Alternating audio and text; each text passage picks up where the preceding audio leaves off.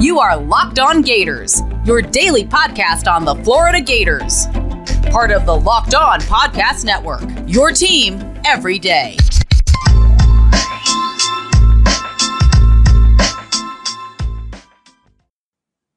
Hello and welcome to another episode of Locked On Gators, part of the Locked On Podcast Network, your team every day. Happy Tuesday. I am Brandon Olson. You can find me on Twitter at WNS underscore Brandon.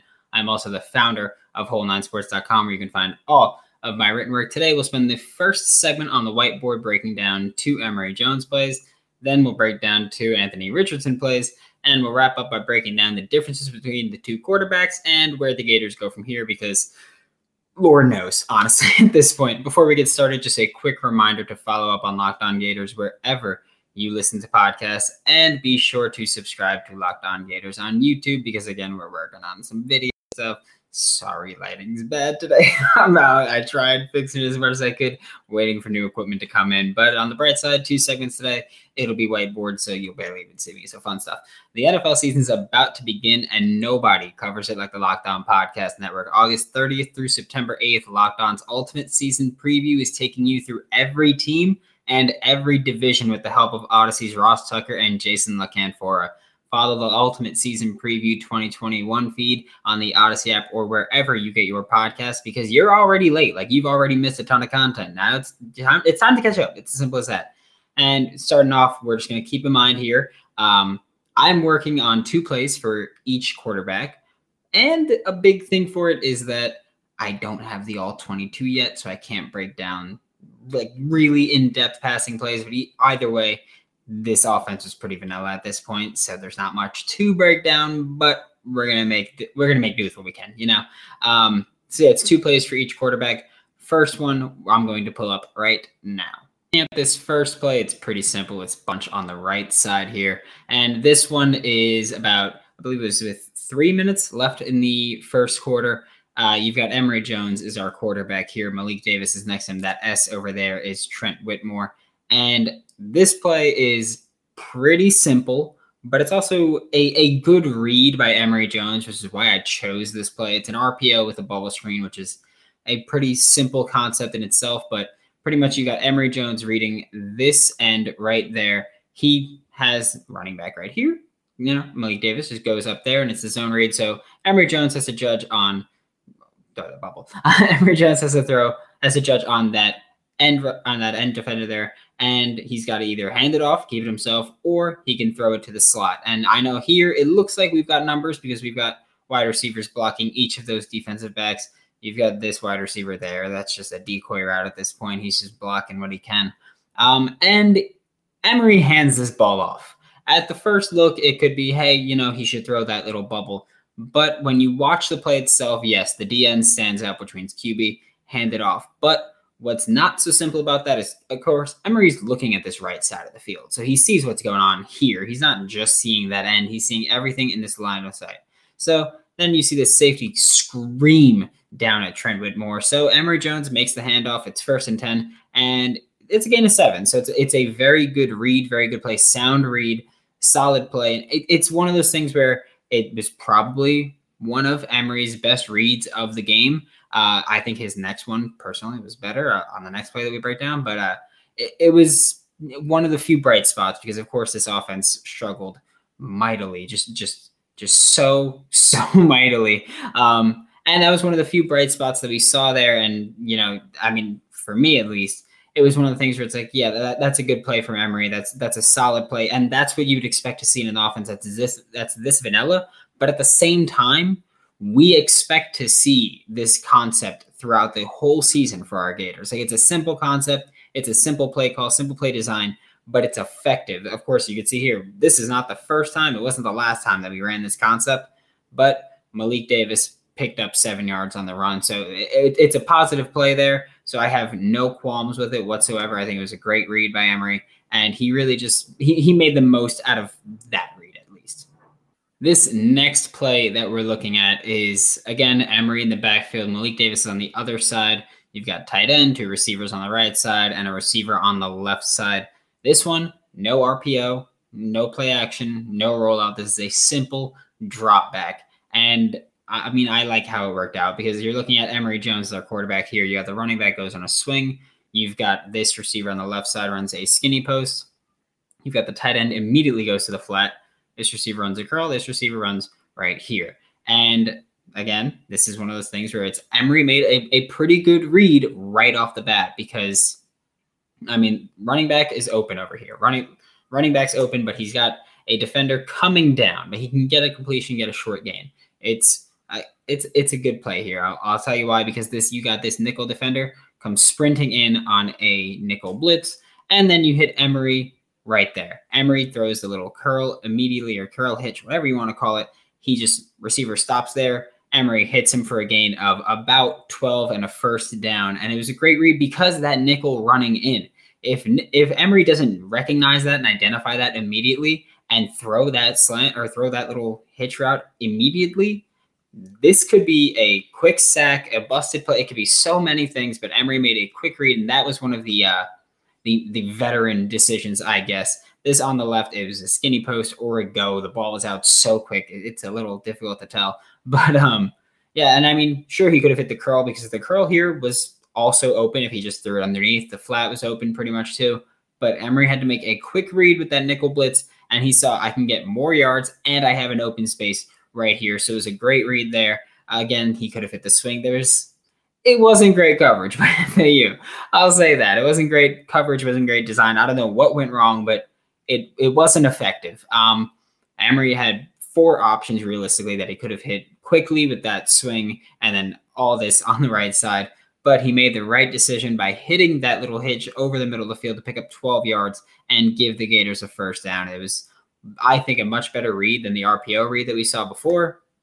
And I mean, it, it it's a take what you can get kind of thing at that point. Those are the two Emory plays that I wanted to break down. And I wanted to break them down specifically because it showed quick processing. Uh, because those were kind of the only two times really that Emory showed good processing on the night, or two of the only times where he showed good processing on the night, because he had a very rough day as a passer, pretty good as a runner, but very rough day as a passer and really just shot us in the foot repeatedly. He threw two interceptions. Uh, I'll get more into that in the third segment, but uh, yeah, they, they weren't great, but those two plays were about as sound as as we can get at this point, especially with how vanilla the offense was. We weren't really seeing a ton of crazy things happening, um, at least schematically. Of course, execution wise, later on in the game, some crazy things happened, but that was about as good as we can get. And again, I liked showing those two particularly because the first one's the read option or the RPO, which uh, that's something that's going to be a staple of this offense. So showing that you can execute that is big and it's a lot harder than it looks. And then the second play was him just standard drop back. He also had a play under center where I was just like, okay, I was like, we're seeing some things that we didn't really see a ton of last year and that we definitely didn't see from Emory Jones last year. But Locked On Gators is now on YouTube, and you'll eventually see that I'm I'm a, I'm going over over here like I'm dying right now. Not the article of clothing sweater, of course, but yeah, sweat like a mother father. It's it's pretty bad. Uh, a few weeks ago when I was in Miami, I was dying. I went to play basketball the other day, and I was just I looked disgusting. It, it was bad, like sweat through the shirt bad, and it was so clear. And I was I was like that before I even showed up to the park, so it, was pretty rough. Um, and luckily though, I get to use Sweat Block antiperspirant wipes now. Sweat Block is stronger and more effective than most clinical antiperspirants. You simply apply it at night before bedtime, go to bed, and then the next morning you wake up and go about your day without worrying about sweating. And I know it sounds too good to be true because it, it's a pretty guaranteed product. And I mean, come on, we doubt when people say guaranteed, but just trust me. Use promo code locked on to get 20% off at sweatblock.com or get it at Amazon or CVS.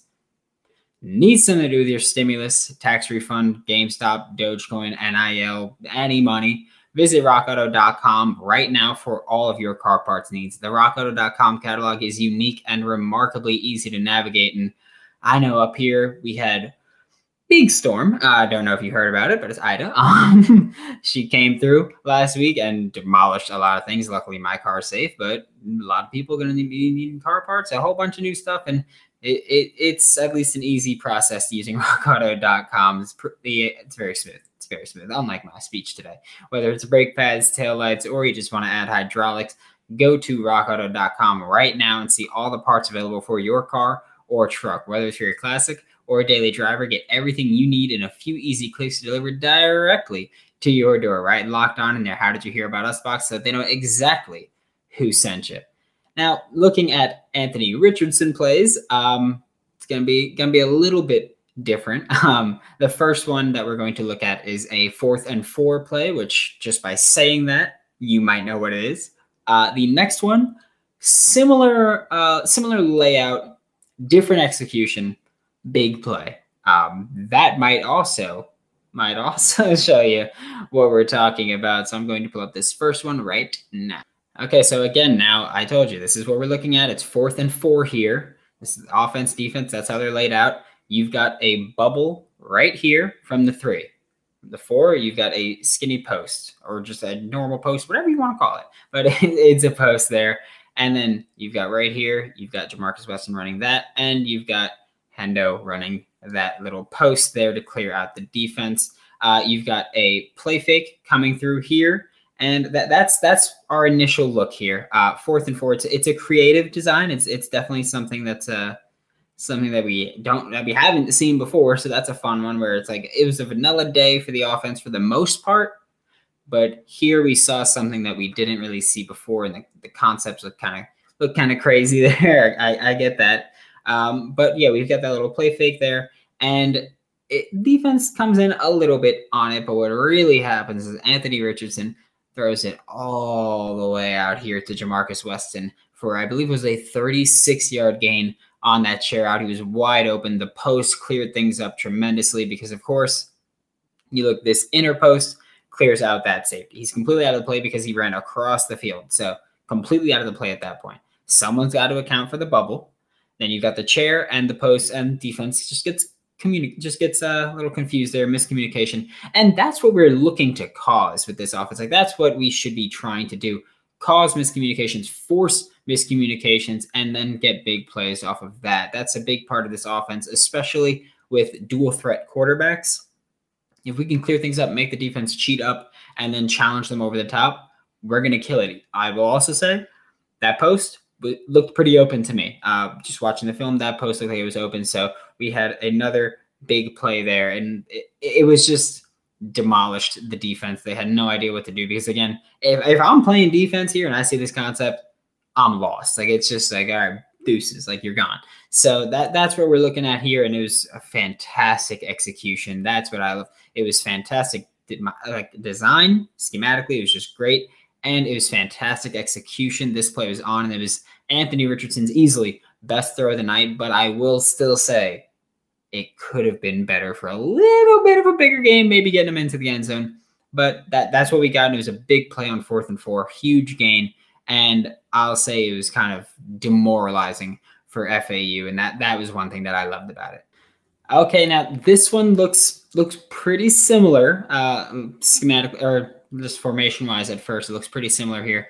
And it's a very different play, but also a big gain for us. And a lot of you, maybe just by the way I'm speaking about it, can tell which play is coming. Maybe by looking at who's lined up where, you can tell which play is coming because specifically how the defense is lined up to match the offense. Um, it's a beauty. Um, and I wanted to pull this one up because one, it was a huge play for us also. And two, it was it's one of my favorite concepts that you're going to see, especially running the ball. Like I, I'm a big supporter of the option offense and just getting the ball out, getting the ball to anybody you can in so many creative ways.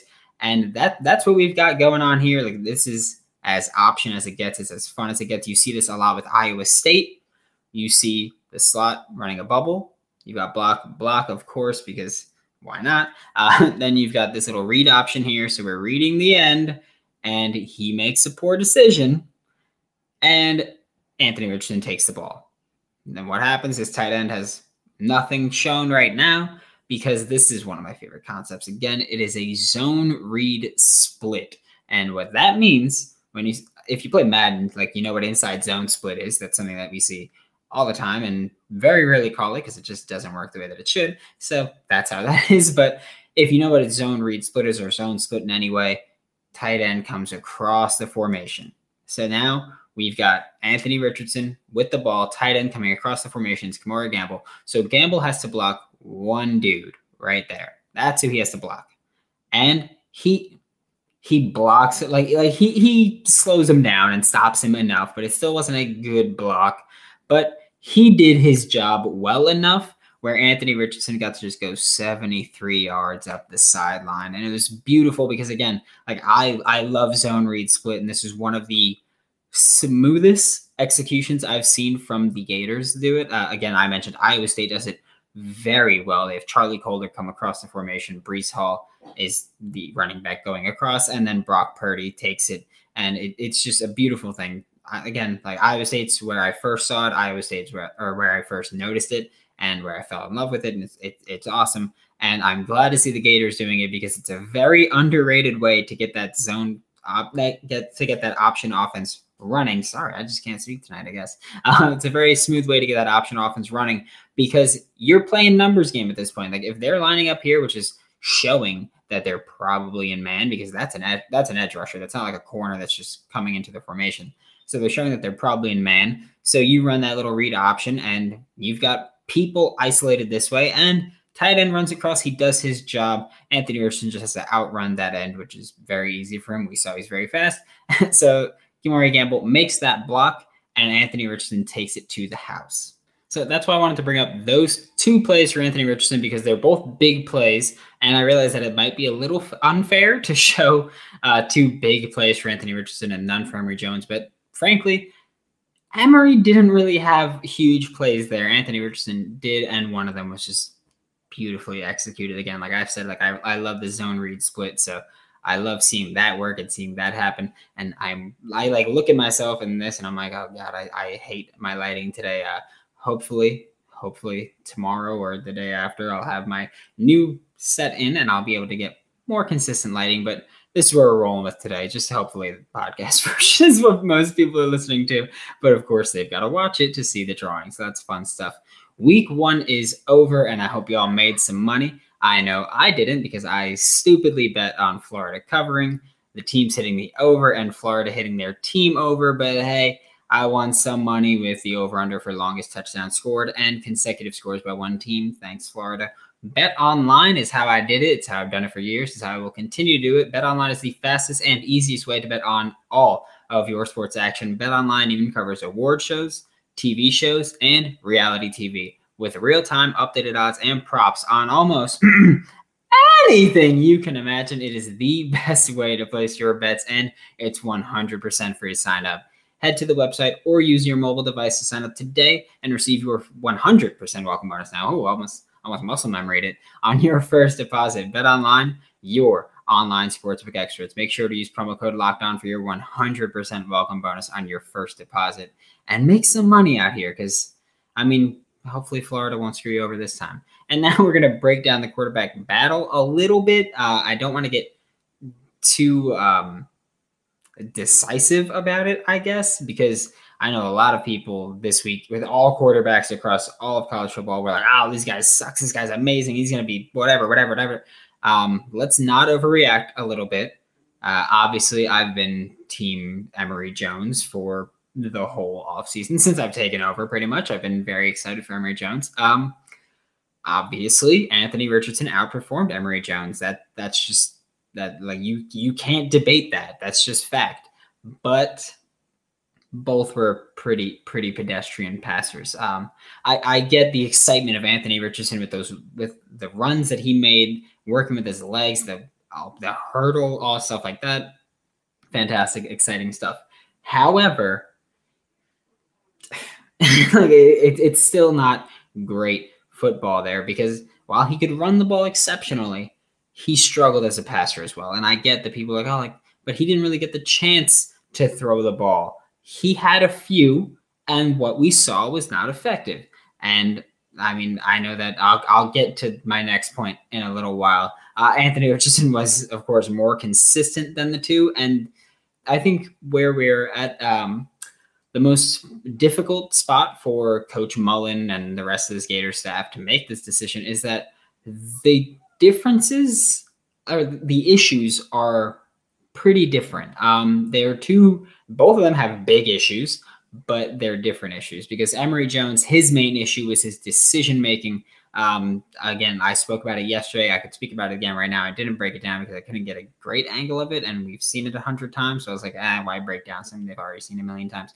But his decision making is specifically on the high low read on the left side of the field. He threw a pick in the end zone trying to hit the high read when he should have gone for the low read. So there was the decision making was a big issue for Emory Jones there, and it was the most questionable thing. I know that I pointed out two plays that praised his decision making because they were two of the only plays that praised his that praised his decision making that I could have made. And I wanted to point out he wasn't um, useless as a decision maker because I knew in this point I'd be talking about his decision making. So I wanted to show he wasn't completely useless, but it was his biggest issue and where he was most inconsistent throughout the game. But again, not completely useless. He he made plays where he could. He had some great plays where he scrambled and picked up extra yardage, hidden yardage. So he made great plays there.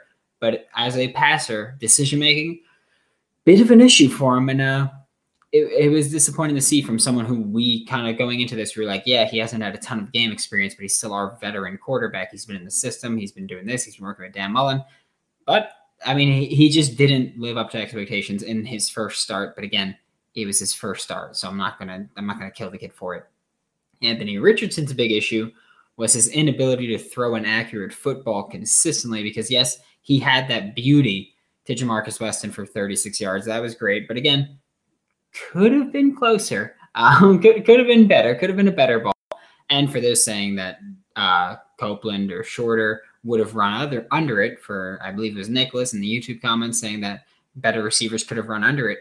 I believe that even further proves my point of saying that it was an inaccurate ball and it was overthrown because it shouldn't have to be, oh, better guys could have chased it down. It should be, you know, how fast the receivers are on the field and you could put the ball in, in a spot for them to be successful. If you put a ball in a spot where it's like, oh, we need better receivers that can chase that down, it's a bad ball. Part of being a quarterback is knowing how fast your guys are and getting the ball to them in a timely manner and executing there. So yeah, I, I, stand by my point that I think it was a bad ball. It was overthrown, and that was his biggest issue is that he did that a few times, even on the last drive. So I have I have a few issues with that. I think it was questionable um, accuracy, not decision making, but it was rough. And I, I don't know who Dan Mullen is going to roll with long term. I'm fairly confident this week we're going to see both quarterbacks play a pretty similar amount of time and a, in a pretty similar uh, amount of snaps and let them open up the playbook a little bit more just to see who's going to be your leader, who can get things rocking for this offense.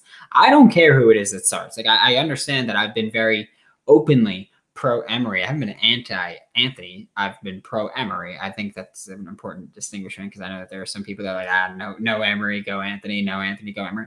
Just I, I, I trust both, but I was I was trusting Emory more before. But I don't care who starts. I want whoever to start, whoever's going to win games for us, whoever's going to lead this team to victory more often. That's who should be the starting quarterback for the Florida Gators. So that's why I'm not super upset either way. I'm invested, obviously, but I'm not going to be upset as long as the right decision is made.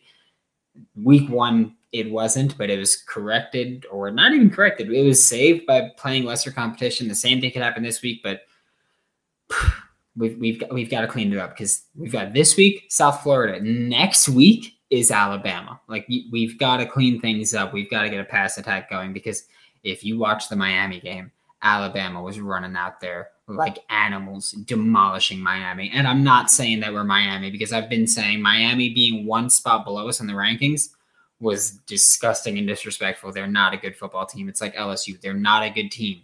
But hey, I mean, uh, Bama's just killing people. Look at Clemson, Georgia, Ohio State, all team and Oklahoma. Like all teams ranked above us.